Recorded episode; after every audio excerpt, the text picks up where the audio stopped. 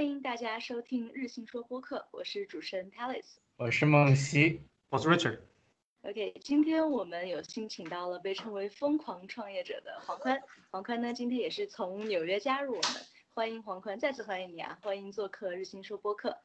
呃，我们先从一个你在 Medium 上，因为昨天我们有在看你在 Medium 上的一个简介，你在签名档说，呃，中中文你说。我现在迷上了一只叫 Scout 的区块链狗狗。我曾经很爱一只叫 Punch 的互联网猫猫。我们知道这个 Scout 和 Punch 都是你创造出来的两个产品啊。所以你的职业生涯，如果我们回顾一下，大部分时间你自己都是在创业。呃，是什么？有没有一个 aha moment 或者什么点让你决定成为了一个创业者？以及你觉得整个创业过程中你最自豪的是一件什么事？可以分享给我们吗？嗯，也。呃，我大概我我零四年去了美国，然后读完书之后工作了大概，让我想想四也好几年了，工作两年四年四四五年了，然后开始创业的，然后工作一直是做软件工程师，呃，本科读的是计算机，然后到了美国之后读的是互动媒体，呃，NYU，呃，简称叫叫 Interactive Telecommunication，主要做互动媒体。那当时我们刚刚做的时候，其实全世界没多少人知道这个东西。嗯，所以回每次我回上海，大家都把我当成外星人，对我做东西比较好奇。现在就不稀奇了嘛。嗯，但但我在这个学校学到最多东西就是如何把艺术和技术结合在一起，然后嗯，通过从不同角度去看待技术，怎么样为为人类呃社会进行创新，这是我主要学到的东西。那毕业之后，嗯，在纽约的话，你要做一个艺术家又能赚到钱，几乎不可能。所以最后还是做软件工程师。那做四五年之后，呃。当时我觉得正好纽约有一股创业的热潮，那时候兴起。嗯，我零四年的话，应该正好是 Web 二点零那股潮流刚刚在美美国开始。那然后在我读书那几年、工作那几年，我们看到许许多多的 Web 二点零许多新的产品出来，从最早的 Facebook、Twitter 到 Tumblr，嗯，各种各样二点零产品。那当时看到之后就是说，哎，我为什么不能做？呃，当时我们我们中国人在在美国的话也有比较多的限制，签证是第一大问题。所以创业不是那么简单，其实我想辞职也也做不到这么回事，所以必须基本上就是从一边工作一边一边创业开始。那那最早的话，我第一个做的公公司已经不算公司了，只能算一个有趣的小项目，就是拿到是呃美国麦克阿瑟基金会的呃快二十万全的一个一个 grant，就是类似于那种赞助一样东西，就没有拿你任何股权。但当时整个产品做出来是一个移动的，帮助大家识别鸟类的教育类软件，没有任何商业模式，根本不知道怎么发展，啊，纯粹是 you know 玩玩一把。但是，但是好处就是说你大概学到怎么样做一个东西，那做完之后就一发不可收拾了嘛。然后一边上班的时候，呃，然后我在二零一三年的时候，加呃，sorry，对不起，我在二零一零一年的时候，当时 IAC 美国有公司叫 IAC，它是一个比较大的互联网。它有点像 private equity firm，有点 PE 公司、私募公司，但他们基本上只买，呃，他们大致的模式就是把互联网公司低价买进来，然后把它做大，然后拆分上市。当时这个模式是他们核心模式，很多人，呃，他们现在是越做越好，越做越好。你看他们股价就知道，嗯，他们最早是把 Expedia 做旅游那个公司买下来，然后做大。现在像 Match.com、Tinder，呃，很多公司都是从他们这里出来的。嗯，他们本身就是做资本运作，然后再雇佣人去做管理公司。但是他们在二零一一年的时候有一个一个像孵化器一样的大公司下面一个孵化器，那当时对我来说非常适合。从创业角度来说，我个人不建议去大公司下的孵化器，有太多限制。那对我们当时在美国的呃外国人来说，既要担心签证，特别是需要担心签证的时候，那大公司下的你的孵化器非常适合我，因为他帮你办签证。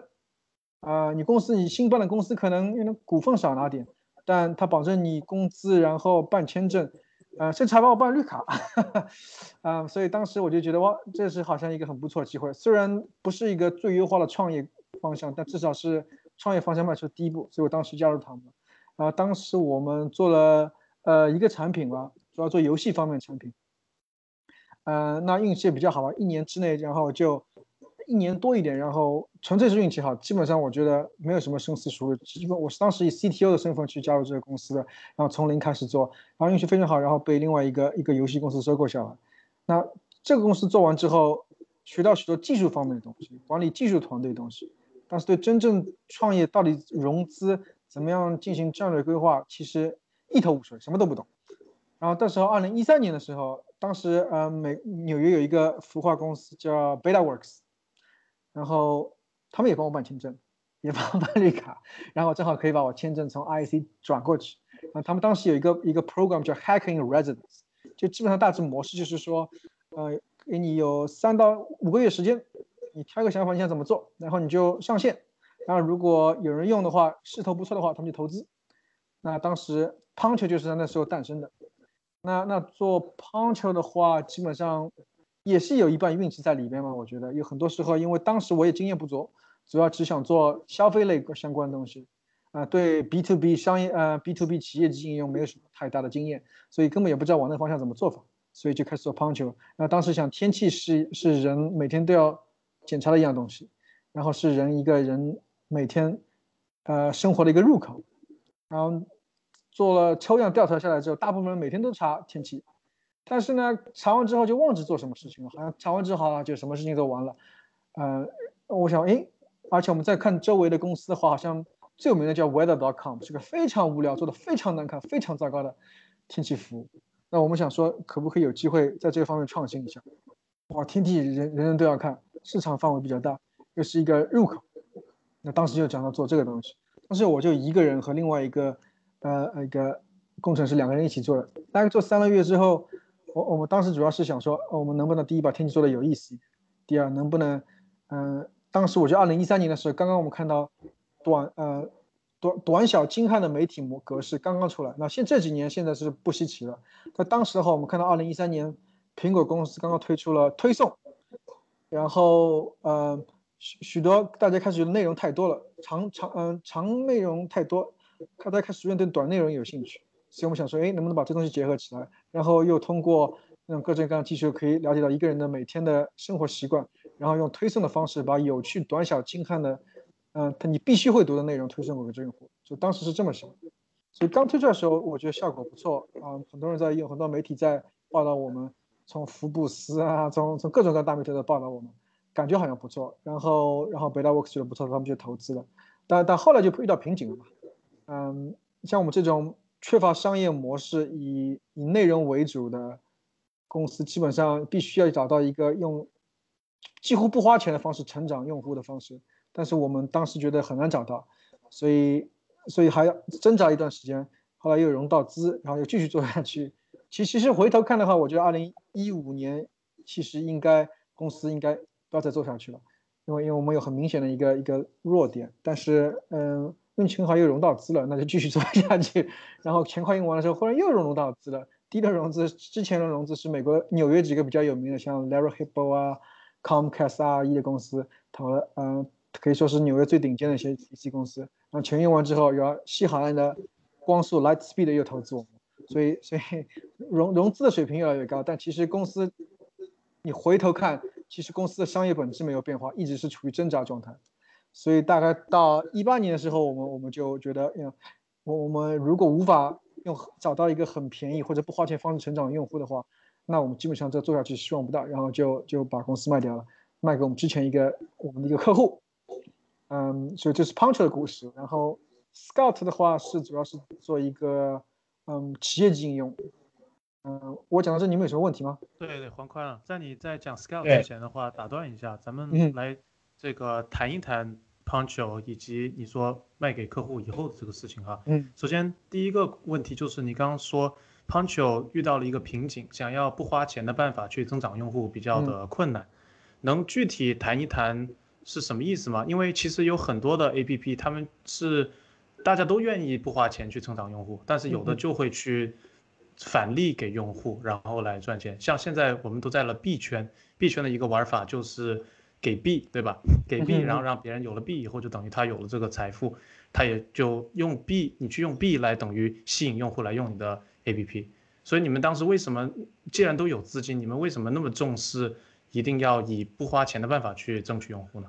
对，因为因为基本上从获取用户途径来看，也就这么几种。第一种就是说我们叫做 viral 细菌式成长，用口碑式细菌式成长，基本上获取用户成本为零，基本上。呃，第二种就是说你要花钱去买用户。嗯，花钱去买用户的话，你必须要知道我每个用户可以赚多少钱。如果我不知道每个用户可以赚多少钱的话，你这钱是白白花出去的。然后你马上可以通过用户的 retention，呃，中文叫什么？用 retention 存留，存留，你留存你就知道了。那像你这种，像我们这种面向消费者的，然后又是做内容的，有点偏 social 的，你每日日活都很重要。嗯，然后日活之后看留存，然后还有一个叫 cohort，cohort 中文怎么讲？分类就是分类，分类。那你基本上可以看出，比如说我从星期天买进来这个用户，可以在我产品用多久，对吧？那那一看这个数字就知道，如果说你的产品本身没有粘性的话，这钱花下去是白花的，呃，是没有任何底的。所所以对我们来说，这些钱买用户的话，就就花的是浪费的钱。所以听上听上去的话，还归根结底是一个商业模式的问题，对不对？对，因为你就算引入了客户，怎么样去把你花客户的获客成本给赚取回来，这是对的最致命的一个问题。对我们基本上，我觉得这商业模式上不是很清楚。那如果说你要做广告的话，你必须成长非常快，同时要基本上是零成本的方式去获取用户。但如果我做不到这一点的话，那我必须要找到一个商业模式，可以从每个用户身上赚到钱。那我获客成本的话，必须要小于我用户的 LTV。呃，LTV 中文怎么讲？Lifetime value 中文怎么讲？客户。可以从客户身上一辈子赚到的钱，就是在他离开我离开我这产品之前可以赚的钱。那那如果我无法找到这个一个平平衡的方式的话，那说明我这个商业模式是不正确的。嗯，所以所以说一下国内的这个创业圈子，其实很多人对这些英文的词汇都耳熟能详了，所以你不用担心。OK，那好。对，所以所以对，这当时我们最大的软肋就是没有找到这样一个，我简单说就是商业模式吧。OK，明白。顺便说一下，你当时是怎么想到要做天气这一方面的？当然，这这确实是一个非常 niche 的 area，就很少人会想到要做这个。但是他们很少人想做这个，也是有他们的原因的。嗯哼。所以你当时是怎么决定的？哦，当时我们决定，呃，基本上第一就是天气是大部分人每天都都要用的一点东西，对吧？他每天用一次。第二，嗯，目前来看，天气这个产品虽然。用户潜在用户数量比较大，但是，嗯，目前呢，在市面上产品都比较烂，所以当时我们主要考虑这两个事情。那第三个没有考虑，就是说怎么样把这变现，对吧？虽然你有可能潜在用户数很大，呃，目前市场产品比较烂，但是你有没有考虑过有人有多少人愿意付这个钱？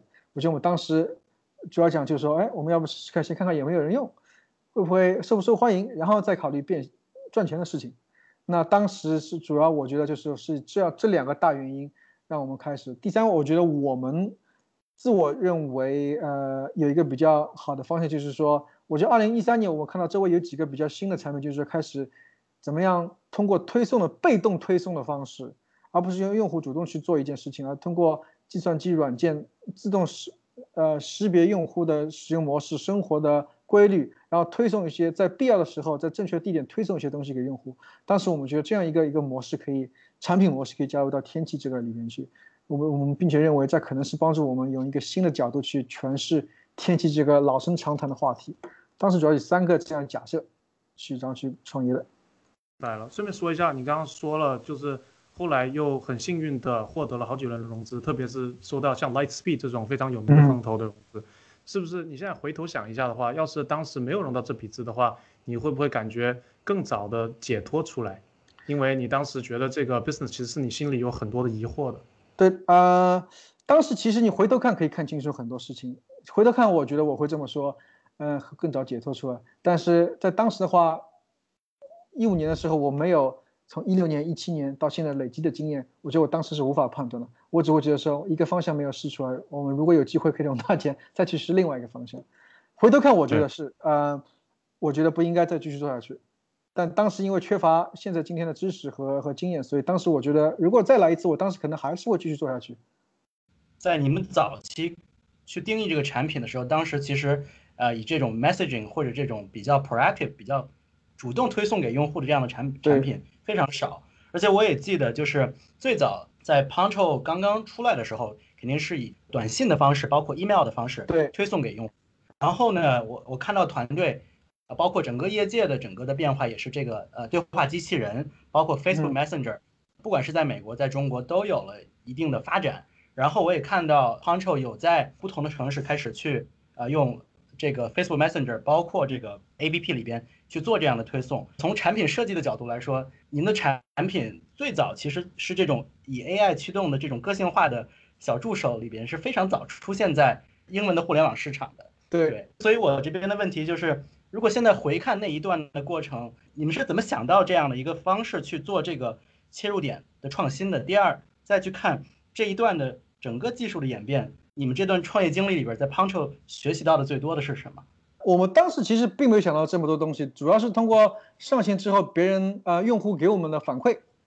嗯，我们一开始最早是用 email 开始嘛，然后很惊奇的就是说，我们第一天发出去大概有呃有五百个人注册的嘛，第一天，因为因为我们基本上在上线之前就说，哎，我们要上线一个东西啊，有没有兴趣啊，快点注册，然后大概将近五百人注册，然后五百封 email 发出去之后，四百多个人回信。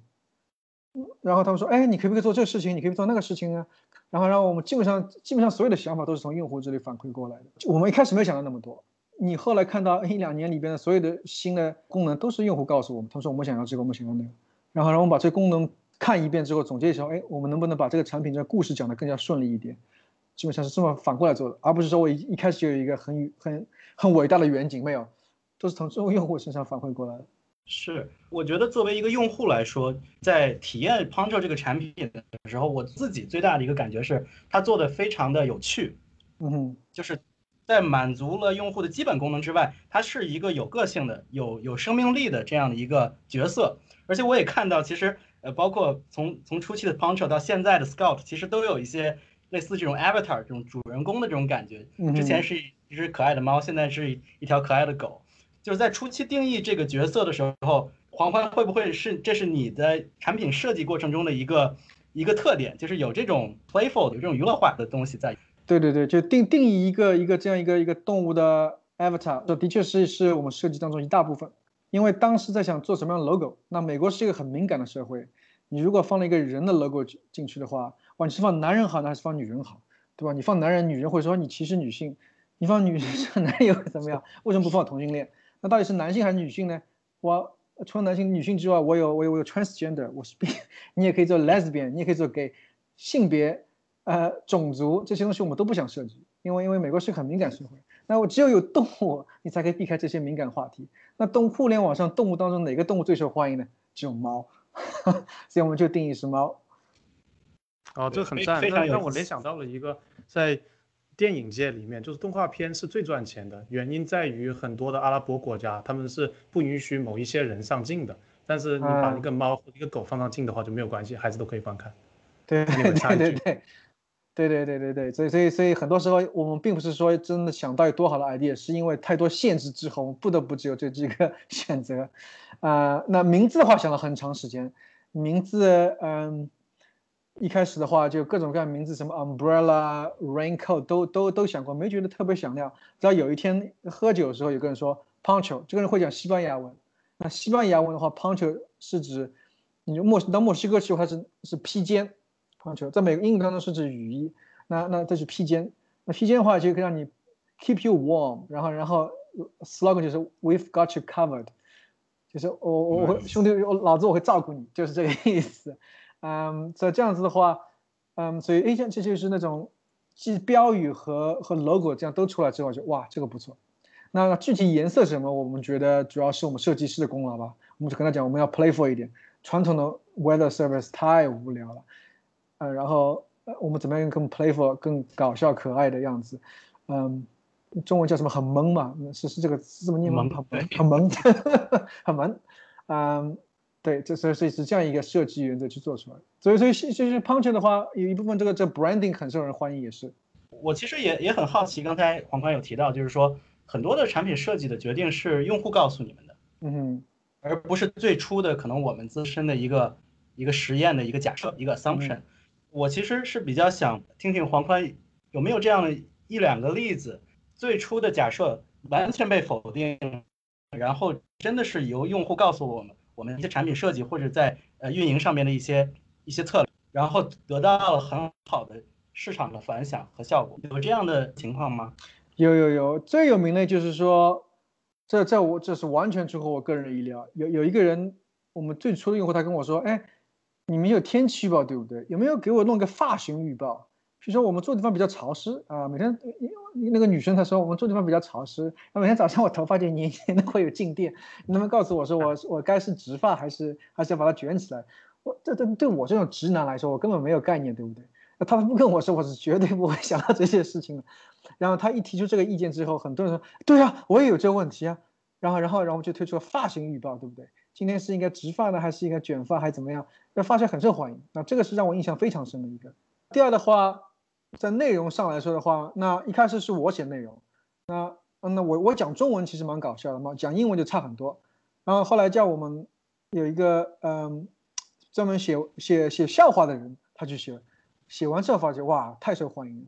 然后然后后来最有一件我彻底没有想到，就是我们公司团队的作，我们大概用最高时期雇佣了将近十个作家作者要写笑话，其中八个人是同性恋，是 gay。我绝对没有想到这个。后来，后来，后来，我在我学习观察当中发现，哦，他们在，我也不，我不想以偏概全哦。至少在纽约，我们这团队里边那些 gay 对流行文化非常熟悉，非常敏感，非常敏感，非常敏感。这些东西是，就对我来说，我我觉得没有他们，我是根本不会了解到这些东西。举两个例子给你听。第一个例子，秋天到了，我们写天气预报的时候。他会用一些比喻介绍，呃，星巴克的 pumpkin latte，呃，南南瓜南瓜拿铁，呃，this white girls drink，什么什么？这是白人女生的喝爱喝的东西。那那就相当于，呃，比如说我们，比如说如果是上海人开一个自己玩笑说，哎，你看到过上海男人在在红灯前，然后在自行车前的篮子里挑菜吗？就这样一种很本地的玩笑。那 因为他们这些人，他你是想不出这些东西的。啊，第二个就是说，比如说他们在写写下雨天的时候会引用 Rihanna 的歌，比如说你知道 Rihanna 一首歌叫 Umbrella，哒哒哒哒哒哒，Umbrella，啊啊，然后然后这是他如果他不告诉我，十个绝对想不到。那就可以举两个例子，就他们非常的流行文化非常敏感，这两个都是非常非常受人欢迎的。我们推出去的天气预报，对我我自己印象特别深刻，就是即使在浏览你们产品的一些截屏，或者现在回看一些产品，我都有记得。比如有一个类似于一个笑话的一句话是 tackle cat，反过来写还是 tackle cat。对对对对对对对。觉得这个太有意思，就是确实很很少见到产品这么做。然后刚才狂欢你也提到了，就是说你们在一定时刻雇佣了很多这种内容创造者在团队里面。然后其实我也在之前的你些采访中哈、啊、了解到，在你们去把这个产品从纽约推广到芝加哥。然后再到其他美国不同的这个地区的过程中，你们发现了可能人力成本在变高，而且怎么去最高效的去创作这些内容，可能受到了一些限制。然后我记得你当时有提到引入了一些数据科学家，就 data scientist，在 BetaWorks。其实我这边非常好奇这个合作过程是什么，有什么经验跟跟我们分享？我们基本上主要是以摸索方式吧。一开始就是说，你如果要把一个内容公司扩扩张的话，可以可复可复制性扩张的话，这这这人数不能增加，人数增加的话，那你的成本在上升。那基本上和缺乏扩张性，所以我们必须用科技的方式来替代许多人做的事情。但如果你引进太多科技的话，内容变成很无聊了。机器写的东西一看就知道，所以，所以我们想办法就是能不能找出一个和把人和机器在中间找到一个完美的结合点。那那基本上我们当时我们从有朋友现在 BuzzFeed 专门做做大数据，他们他们有一个这样一个算法，就是说能够就是说把分类，就是说它可以把全美国，比如说。五万我几万个呃邮编的地址拿起来，然后分析出在某一个时刻哪些地方的天气是一模一样的。你可能是在西雅图，你可能是在在在佛罗里达，但在这一天，如果你们都是七十七度，天气是一样的话，我可以把它全部归类在一起。那然后我们在写文章的时候，就是说哪些写写这些短短信的时候，哪些短信可以分类到具体某个地有这个天气类型的，可以用上去。这是这是最第一层，这样的话，呃，你作为写作家来说，你呃写写笑话的人来说，不用写，不用给每个地区都写一个笑话，我就写有限的笑话。这是第一，这是第二层的话，就是说我住在西雅图的人，在西北角靠近太平洋，他们可能和住在美国德州农村的人他们的语言环境是不一样的，环境也不一样。那在第一层分开之后，再把第二层再分开，哇，西海岸、东海岸大致分一下，南面、北面，我也不能把它混在一起。第三的话，我们再挑出几个大城市，因为大城市的话，人口密比较密集，他们如果比较喜欢的话，他们传播速度比较快。那你我们把这种美国，比如纽约啊、旧金山啊、芝加哥啊、呃奥斯汀啊这些嬉皮比较多的、年轻人比较多的，呃，millennial young woman 就是出生大概在八十年代末九十年代初的年轻美国女性，嗯，比较多的城市，我们研究了一番之后，那把这些大城市又挑出来，正好确保我们。做的事情可以覆盖，对我们来说最重要的用户，就是大致是这样一个把技术和内容结合的，非常有意思的过程。那我也想再继续问，就是这个策略本身，呃，是得到了一个很好的一个用户体验的结果嘛？反从反馈来说，有好有坏。我们摸索了很长时间，我们摸索了很长时间。我觉得从二零一四年做到二零一五年年底，差不多第一版才做出来。呃，在之前就靠堆人数把它撑着，没办法。嗯，然后做出来之后开始逐渐减少人数，嗯，大概从嗯最高从就实际是最高有十几个，最最后减少到四五个，到最后减少三四个。刚刚您提到为什么会选择年轻的女性作为最重要的用户画像啊？就是在这么多元素里面。其其实我们也没有选择，我们是最后发现第一批用户前三四万用户的时候，大部分超过七百分之六十到七十以上是大概这个年龄层的。而且哇，白人女性，呃，哇，政治上不正确，不对？白人女性，然后，然后我们想说，哇，why？然后，然后，其实你你如果在美国社会待多的话，可能中国我觉得也有可能类似这个现象，就是说，年轻女性是在传播过程当中，她们最容易，我我我觉得可能有点以偏概全，我觉得她比男性同年龄的男性更容易尝试新的东西，然后他尝试完新的东西之后，愿意去告诉别人。这我觉得，然然后这个验证，我们其实当时也碰到光速的当时的他的合伙人叫，呃，Jeremy Lu，他当时也有这么觉得，他们投资了 Snapchat，投资许许多多面向消费者的产品，他们他们也发现，年轻女性，Millennial Young Woman 是最容易传播那一代。如果你能抓住他们那个心的话，不管你是 D2C 的产品还是社交产品，那么抓住这群人的话，那么更容易散播出去。所以，所以这当时我们看到了一些东西。黄宽也有提到，就是可能是从通过你们的实验，你发现 Puncho 的很多用户是是女性哈。我可能想稍微跳到一个点，就是呃，可能很多国内的听众，包括可能关注 Puncho 的美国的用户，其实都知道你们其实上过这个 Apple 的 Planet of the Apps 啊这个节目。最终你们通过这个节目拿到了钱，从 Let's Be Venture，我记得是这个 Gwyneth Paltrow 这位奥斯卡女明星。给了你们很多帮助。我其实很想了解，从黄宽的这个角度来说，参加这个 show 的经历是什么样的？挺好玩，对不对？就是人生第一次参加到好莱坞去。我那时候，二零一六年年底到二零一七年，是大概四五个月时间，每星期飞一次洛杉矶，然后从来没参加过好莱坞电影制作，然后第一次去参加，嗯，非常新鲜，对吧？这是第一点。第二的话，你你也觉得，嗯，好莱坞是一个很虚伪的地方，非常虚伪。然后每天就说，跟你讲话很开心，很客气。然后每次结束就说 Let's get brunch soon。然后这个 brunch 从来不会发生的，对吧？就跟就跟就就跟纽约一样说 Let's get drink soon。这个 drink 从来不会发生的。啊，但但我我们撇开这个社会现象不谈，整个整个拍摄过程是很有意思的嘛。那基本上第一次参加呃 reality TV 秀，中文怎么翻译啊？现实情景剧，真人剧，真人剧。它其实是半真半假。他他他他会给你一些指示，说啊，你大致要讲什么话，怎么样，然后然后再但再给你又一些自由发挥的过程，但然后看完他你前期录制完之后。他就：“嗯，这好像没有录制好。来来来，黄宽，你专门过来给我录一个笑的样子、哭的样子、难过的 样子。然后讲话说：黄宽，你为什么没有表情？能不能更加有表情一点？我说：我们真正创业人，泰山倒在面前也不会有表情，你说是都藏在心里。因为都有表情，我融资都融不到了。所所以所以你要你要拍上电影的话，你要反其道而行。呃，整个过程还是比较有意思。很多人从各地来的，然后嗯，你会发现呢，嗯，如果你不上这个电视拍这个电视，你可能根本不会意识到。”全全美国创业有各种各样的人，对不对？有有不光是我们，我我我我可能平时接触的是比较标准的 Silicon Valley 纽约那些创业就是什么？创业就是问 VC 融资，对吧？那那其实创业的范围非常大，你可以去网上卖东西也是创业，做 podcast 的创业根本不需要融资，都是创业。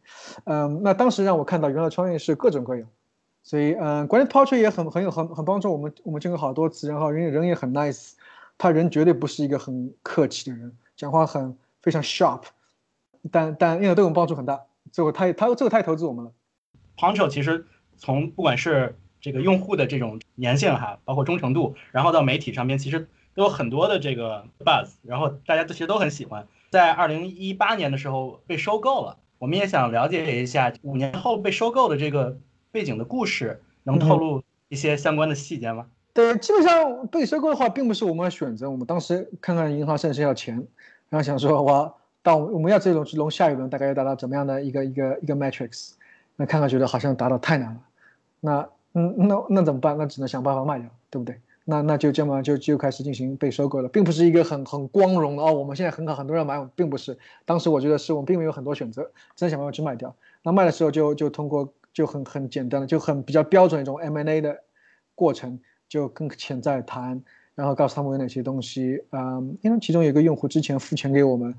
让我们帮他们做广告，然后他们通过短信推送他的产品，他可以知道我们到底这产品用户粘性多大，到底转化转线有多快。那基本上他们有一个商业模式，我们有一套技术，那就这么很简单的就就放在一起就卖掉了。对，嗯，比较标准，并不是一个很宏伟的或者红地毯什么的，咱们 这种东西。收购你们的这个客户叫做 Dirty Lemon，Dirty Lemon，对他们做 D to C 的，做 drinks，卖饮品的。音频，所以他们是希望通过你们这个技术来帮助他们更有效的触达用户，是吗？是用你们的这个？他们他们是这样，他们最早，对他们最早是这样子，他们是做饮品，然后通过短信、移动推送产品，然后后来他们做成这个产品做比较成功之后，他们想把它做成平台，可不可以帮助其他 D to C 的产品在这个平台上 launch，都可以使用短信的方式卖产品，所以现现在就变成一个平台公司了，而不是一个。单一品牌公司，他们现在好，我我上次跟我们几个同事吃饭，他们说现在就基本上一个平台帮助新的比较小的小众的品呃产品品品品牌，比如它的用户群可能只有一百万两百万，嗯，但这些这些公司的话，他们没有自己的资金人力去建立这样一种推送的渠道和技术，然后他把这平台提供给他们，就他们现在变成平台化公司。再问一下关于收购的这件事情。当时你跟员工是怎样交代的？因为这个公司被收购了以后，其实只有一些核心的技术和员工会被继续利用，对吧？嗯，收购的话，就你基本上不告诉你员工，直到最后快签字的时候跟他讲就行了。虽然不是很道德，但是你要知道收购这件事情，嗯，是对，但是这里面应该有一些法律约束吧？因为对方要购买你的公司的话，他也不想打草惊蛇、涣散军心嘛。对，这是第一种。第，但是你仍旧可以去去告诉告诉员工的。但但风险非常大，因为收购基本上你要知道，十次收购里边大概一到两次成功的。我说一到两次成功，包括那些你是以 acquire 方式被收购的，就成功率非常低。那那你你等于冒险说，因为有一点我就很清楚，你如果跟你员工说我们有人要买我们，大家很有可能就没有心思工作了，对吧？有人可以说我现在去看房子了，我看看手上股票有多少，但是我大家可以套现之后可以买房子，哎，我去看房子，啊，我们真的有人做这个事情呢。而且不光是我们公司，其他公司很多都做这事情，所以所以所以，然后很容易让你分心。然后如果你百分之九十以上机会是不可能成功的话，然后大家都开始做梦的话，你一旦失败之后，对公司影响太大了。我宁可宁可以后被人骂说，哎，你干嘛隐藏信息？我我也不愿意冒这个险去告最先告诉别人。对，完全可以理解。所以当你在打算卖这个公司的时候，你也知道想卖出这个公司的概率可能成功概率不是特别高。那么你们有没有想过其他的路径呢？呃，当然想过，就是到最后也没什么路，基本上如果卖不了就关门了，就这么回事，很简单。OK，是的，是的，现实是很残酷的，非常非常现实，完全理解。你去寻找买主的话，除了这一家，还有没有碰上其他人？然后这一家的话，对你们有什么样的条件？就就接触很多公司吧，到最后我觉得大部分公司都觉得这个不行，那个不行。嗯，最后的话，现在的公司的话。也没什么条件，基本上就我们团队都过去吧。咱们转换到下一个话题来说说你现在的这个 new baby，这个 Scout，对吧？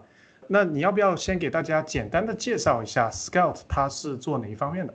对我们基本上是帮助区块链的公司分析数据。区块链的话，对我们来说，我们的看法就是说是一个新的呃计算平台。那你从历史上看的话，每一次新的计算平台，呃，产生的时候，大概产生两两三年之后，都会有一个比较大的需求，对数据的需求。如果你看二零零八零九年移动开始做的话，大概二零一零年一一年的时候，你会看到许许多多 business intelligence data analytics 公司开始出现了。啊，你再往前看的话，二零零三零四年 Web 二点零公司出现的时候，大概到零五零六年的时候。呃，零零四大概在零三零四年的时候，有许多新的数据公司也出现，像 Tableau 啊。第三波移动之后是 Cloud Computing 云计算的时候，大概云计算你看到的话，大概是二零零六年年底是亚马逊 AWS 最早出来的，但那时候你不能算是云计算的兴起，因为它是刚刚出来。大概到二零一零年一一年的时候，Microsoft 还有 Microsoft 的 Zoom 还有 Google Cloud 在那个时候，零九到一一年这两年时间。基本兴起，那基本上你看到从二零一二、一三、一四这几年，有许许多多今天上市的 business intelligence 公司都在那时候爆发出来的。从 Datadog 到 Sumo，还有像 Alteryx，好多，反正我当时做了一些研究。那基本上我觉得，如果从当时我们就想说我们要做什么样的公司吧，区块链现在还是很早，所以第一做什么样的公司，我我那我跟我合伙人我们认识十年了嘛。然后基本上觉得我们做工具类的公司比较有意思，我们比较喜欢做工具类的公司，嗯，就相当于美国淘金的时候，你你不去做淘金，你去提供做淘金的工具，这是第一。第二的话，我们两个人都是工程师背景，对这方面比较特别感兴趣。第三的话，呃，就就是说，这第二点的话就是特别就是说，大家都会讲，就是 product market fit，就产品和市场的结合。那我我在 Punch 学结束之后就觉得说。呃，创始人和产品也有很大的一个结合需求。那做 Punch 时，我觉得我个人就是做这种，呃，流行文化，在美国做流行文化，对我来说不是我最擅长，不是我最自然的事情。我学了很多东西，成长的非常快。那你跟到美国去的中国人相比，我对美国流行文化了解很多，但是我但并不是一个最优化的建立在美国建立这样公司。我觉得一个美国本地人，嗯，然后比我更懂流行文化，更适合做这个事情。那那像像 Scout，我就觉得就特别适合我的背景，科技啊也，然后嗯，数据我比较非常喜欢这东西。但除了喜欢之外，必须擅长。啊，那我在 Punch 这四五年时间里面积累了许多怎么样使用数据类软件帮助我做决定的一个一个经验。是从比如像像嗯，Mixpanel，像 Google Analytics，用完之后就知道大概在公司在什么样的情况下会开始使用这些软件。那这种你可以帮你解决什么问题？可以它的 value proposition 在哪里？可以帮你省什么钱？然后你到底会对东西这个需求多大？那就是通过在做 punch 的时候积累出来经验，从从做做事情的时机到个人的结合的经验和这新产品结合，主要这两点考虑吧。Poncho 其实是一个 to C 端的 to consumer side 这个产品，然后到了 Style 是其实是 to B 端了，就是它更多是 for businesses。那在产品定义上，就是在这个产品定位和整个产品策略上，你觉得有没有你从从 C 端到 B 端转化不适应的地方呢？或者说你觉得有什么？或者说你就觉得哎，to B 端其实是我更想做的东西，就纯粹从产品的角度来讲。嗯，呃，to B 的话，我觉得第一范围很广吧，我我们。To B 的话，你可以说我对于是五百强的，嗯，几万人公司的 To B 也可以叫 To B。你可以对于 Startup 十个人、二十人公司 To B。那我们目前的 Scout 的用户都是还是比较小的 Startup 公司，所以转换上不会有太大差别。但是你在做 To C 时候累积起来的用数据，怎么样用 Data Driven 的方式做产品，在 To B 完全可以使用。嗯，To B 的话，完全就是基本上就是说。然后你要听用户的反馈也很重要，对吧？然后做做 to C 的话，我当时不用太考虑赚钱的事情，反正有人给我钱。这 to B 的话，那那别人对你期盼就是说，你产品一上线就应该可以赚钱的。的确如此，我们可以赚钱。目前来看还没有太大，因为因为我们刚刚我我们目前还是处于一个隐蔽状态，所以没有太多的东西可以分享。如果一年之后再问我，可能还会有更加详细东西可以可以分享。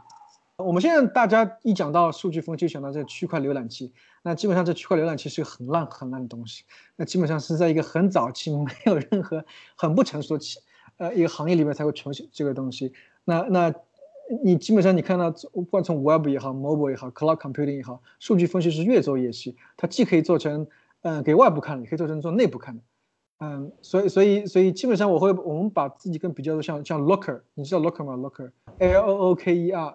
很多这种就 business intelligence 工具，就基本上把公司里面各个地方数据抓起来，然后把它总统合在一起，可以让你可视化出来，分享给别人，逐渐的可以加入人工智能啊、预测啊各种各样的东西。明白了，但是最终的用户的话，应该还是项目方本身吗？项目方本身，像 Compound 呀，像对对对 Synthetics 这种公司，对付钱的公司，就付我们钱的人是是他们这些人。但但未来，但但还有就是说是做基金的，做投资人也可以用这个东西。他们可以去做跟踪他们所投资的项目的活跃程度，对吗？对，或者就是说，比如说现在 DeFi，我不知道你熟悉不熟悉 DeFi，对，很热闹。那那 DeFi 这些数据哪里来呢？我我到底是买这个好，买那个好，对吧？我现在给你工具，可以自己去寻找这些数据。过去花了十八个月的时间在做，就 self serve，也可以让用户自己自定义的一个一个数据。基本上我们会最最近两年也比较流行，就 no code，就是说怎么样帮助不会写代码。不懂技术的人去用这东西，所以我们整个数据产品，呃，完全是不需要用户写任何代码，不需要写任何 SQL 的人来用的。基本上，产品经理做 marketing 的人，我们希望他们都可以，不光是开发者。能问一下你们现在投资的情况？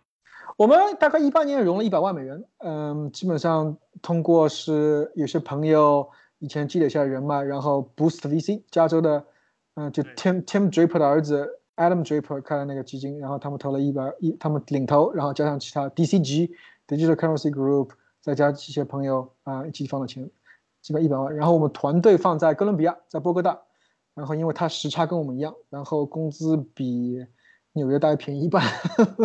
当然不，我不能，我也我也不想以偏概全嘛。但但至少我们发觉在哥伦比亚的员工，大家工作非常努力。基本上美国的话，你跟员工他会说，哎，和你讨价还价，对不对？哥伦比亚没有讨价还价。接下来咱们去讨论一些更拔高一个高度的问题。作为华人在美国创业，尤其是纽约创业，你遇到过最大的文化休克是什么？对于我们听众里面有可能想来美国创业的人，你有什么与来自不同文化背景的人打交道的建议？嗯，对我觉得，我觉得对我来说最大的一个一个一个一个休休克，最大的挑战性，一三年的时候就是如何管理团队，呃，这是完全不一样的一种管理方式。你你绝对没有那种。居高临下，老子一个人说了算了，你绝对不是这么做的。嗯，因为美国从小他们的教育就是说，权力第一是要被限制的，不被限制的权利是是是是是很糟糕的。第二，每个人都有表达自己的权利，你不会说因为你是领导，我不敢跟你讲话，很少出现，因为他们从小就是这样，就要要要要就 you know speak what do you mean mean what do you say you know 啊，然后 stand your ground fight your rights，这是他们所有从小这些东西，所以他对你不好不满不不满意的是。直接会跟你讲，所以所以这是这是第一点，我我不知道国内是怎么样，但我听我朋友说，基本上你是领导有很大权威，嗯，这是第一点。第二的话，交流非常非常重要。我我在管理的时候，我们公司大概从六七个人涨到三四十个人的时候，大概是几个月时间，那时候是我人生最痛苦的时候，也是公司最混乱的时候。嗯，等一下，这个能说清楚一点吗？你这个是说 Punch 从七个人涨到三四十个人，但是你说你在国内，所以你当时是回国了一段时间啊？没有没有，sorry，我可能讲错。国内的话，我是指我听我朋友国内说，国内的朋友说，哦，嗯，他们在做公司在管理的时候，嗯，好像领导有很大权威性。对对对，是的，是的。OK，那我可能刚听错了。那我对，然后在 Punch 的话，就那是人数快速增长的时候，获得最大挑战就是管理上，嗯，那最大我当时我最大缺陷是交流。交流不光是语言上的交流，就是说我怎么样把一件事情讲清楚，讲给别人听。比如说这件事情是一个人负责的，你千万不能跳过这个人，跟这个人手下人直接讲话，不然的话这个人会很很不开心，对吧？那那如果说你要做一个决定的话，你怎么样做决定？你既不能投票，对不对？比如说我公司要做这么一个功能，你不能用投票的方式，因为很不是很所有人跟你有同样的想法或者同样的知识，投票得到结果不一定好。但你也不能说我一个人说了算，那怎么办，对吧？一开始我挣扎了很久，然后后来慢慢慢慢学习到，就是说，哇，你你你平时在不用不用做任何大决定的时候，你开始向公司所有人开始灌输一个思考的框架，比如说这是我们做想问题的框架，我们公司要考虑三件事情，做这三件事情大概有 A、B、C 三个框架可以想，那然后你在做决定的时候，你就把这框架拿出来，哇，现在大家同意这个框架，对不对？我们平时大家同意的，那好，我们用这个框架去分析这个决定。A、B、C 三个决定，然后我发现百分之九十五以上，只要大家同意这个框架，最后你的决定大家一定同意。这是我屡试不爽的一个方法。对，明白了。所以我觉得在你刚刚说的是对的，在国内的管理方面的话，其实是非常中性化的，是很多其实是真正的一言堂。这样的话，老板也会比较累。所以老板有的时候他们的抱怨就是说，为什么你们不去帮我想想，都是要我自己来做决定？但是原因就是这一套系统和文化其实已经造就了他们的这样一个结果。那你现在在管理美国人这一方面的话，你会不会觉得很疲劳？就是说，假如说你可以把你的生意拿到国内去管理，雇国内的工程师、国内的设计师的话，你会觉得有哪些短板吗？我这我就无法比较，因为我在国内没有没有创过业，国内在工作过一年，然后去美国了，所以很难比较。对，不过你区块链的公司现在的话，跟美国本地文化的这个差别就很大了嘛。这个东西其实是在哪里都可以做，对吗？对对对，呃，我我就所以所以还没考虑过是不是要去国内做。我觉得在美国机会，我就还没找到一个更很强烈的理由，一定要到中国去做。目前这样子来看，那那从融资角度来看，美国也有钱；从招工程师角度来，我美国南美都有工程师，你可以到智利，可到加拿，到到阿根廷去找。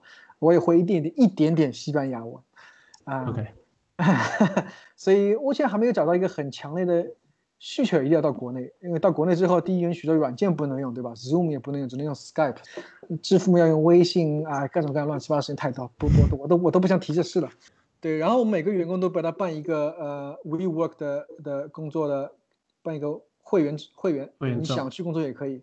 然后然后如果不是不是因为这次病毒的话，我们可以再见面，对不对？我们之前我们去年五六月份飞到波哥大去，从来没去过波哥大，很很很有兴趣。那以后可以到这样飞到 Puerto Rico，是吧？也是讲西班牙文，讲中文，又是美国境内，我们飞过去也可以见面。应该一年可以定期飞个几次。那关键公司要赚钱，其他其他。这都好说，不赚钱那就没办法。很好，那我们现在进入我们这个节目的一个比较特殊的环节，叫做逆向思维。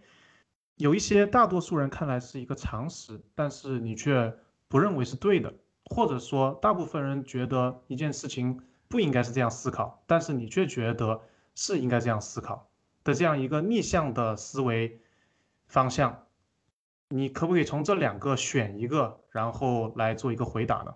这个可以是跟。你创业的过程有关的一个一个事例，因为我前面提到，我就是说创业的话，我刚开始也是，好像创业一开始啊，想要想到 idea，做个 demo 去融资，然后我现在就完全改变这个想法，我我是我对这个融资非常讨厌，我很不喜欢去融资，然然后然后我在想有没有办法可以，因为公司直接做到盈利，然后叫别人敲我的门说，哎，你能不能拿我的钱？嗯，我我我觉得这是我。最近一两年开始改变的想法，这也是我们这个 Scout 这个公司想做到，就是先赚钱，然后自己变成一个钻石。那钻石在发光之后，别人就是看到你，对不对？而不是我就是去去融资，让别人给我钱。我我想说，可不可以换个方式做？那那我周围还是很多朋友，比如说创业之后想想，哎，怎么去融资？问谁融资？怎么怎么？啊！但我现在想法是彻底改变了，就是尽量不要融资，或融一点点钱，然后自己想拿工资不拿工资都无所谓。嗯，然后做出一个产品盈利，然后接下来你有足够的资本可以去跟别人讨价还价。你不给我钱不要紧啊，我继续公司盈利下去。等到有一天你实在坐不住了，然后我我可以，你真的塞钱给我，我就按照我想要的价格拿你就行了。嗯，完全可以理解。我觉得有很多的企业家，他们假如在某一种模式做了成功以后，他们可能会觉得那种模式为王。像 Uber 的那个老板的话呢，他可能就会有另外一种想法。对，他的公司直到现在。都还没有盈利，对，但他公司的话，商业模式不一样，他们盈利比我们难。我们，我们，我们比较，我觉得我们，我们是商企业级应用，SaaS，呃，subscription base，赚钱相对比较容易。那 Uber 的话，你必须要做到一个一个规模，对吧？就像 Facebook 一样，Snapchat、Instagram，你这种公司，你从靠单个用户赚钱太难了，你一定要做到规模。他们这个做法融资，我倒觉得不错。我只是从我个人角度来讲，我现在做的这个公司，我尽量不想去。做这个事情，OK，黄宽，那今天很高兴可以在这里跟你交流，谢谢你给我们分享了这么多的想法。好，没事没事，谢谢黄宽。